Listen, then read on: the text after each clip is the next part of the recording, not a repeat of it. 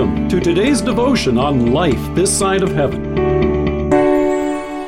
The Word of God from John chapter twenty, verses thirty to thirty-one.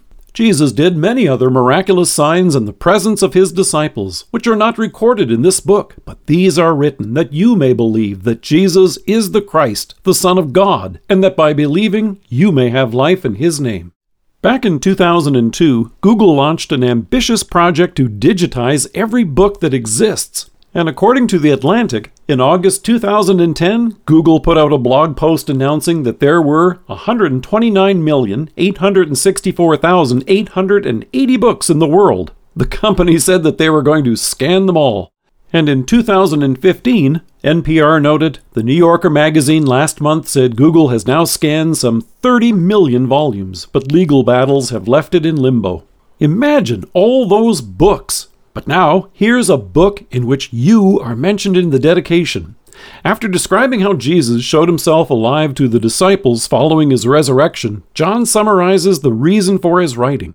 It's not just an interesting biography of someone famous. If that were the case, then John has failed. A biographer usually tries to include everything, like where the person was born and how they grew up. John assumes that you've already heard what Matthew and Luke have recorded and the wonderful details surrounding his nativity.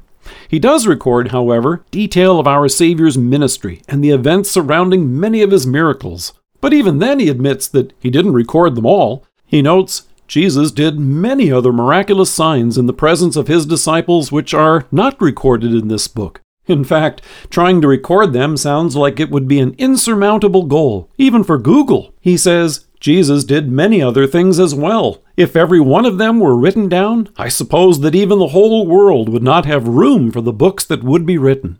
John writes as an eyewitness to these events. In his first letter, he tells us, that which was from the beginning, which we have heard, which we have seen with our eyes, which we have looked at and our hands have touched, this we proclaim concerning the word of life. The life appeared, and we have seen it and testify to it. John was there when Jesus called him and his brother James to leave their nets and follow him as disciples. He was there for Jesus' first miracle at the wedding in Cana and for many that followed. He was there in the garden, he was there at the trial, and he was there at the crucifixion. He was there when the guard thrust his spear into Jesus' side to ensure he was dead. Referring to himself in the third person, John states, "The man who saw it has given testimony, and his testimony is true." He knows that he tells the truth, and he testifies so that you also may believe. And now John was there in the room when Jesus showed himself alive to the disciples. He was there on that first evening, and again the following week when Thomas was with them.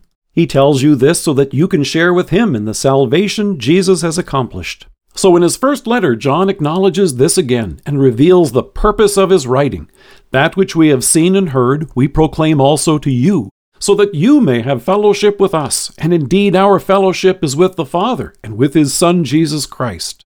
John wrote with one specific purpose in mind, and for a very specific audience. John wrote to tell you who Jesus is and what he has done for you. And here he states it again. These are written so that you may believe that Jesus is the Christ, the Son of God, and that by believing you may have life in his name. God himself ensured by holy inspiration that this was recorded for you. And in First John, you can see it for yourself. I write this to you so that you will not sin.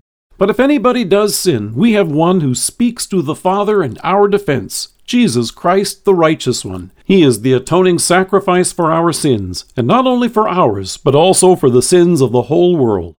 Let us pray. Risen Savior, thank you for leading John to record your life, death, and resurrection for me. Amen. Thank you for joining us. If you are listening to us by podcast or on Alexa, we invite you to browse the resources that are available on our site at life this side of heaven dot org.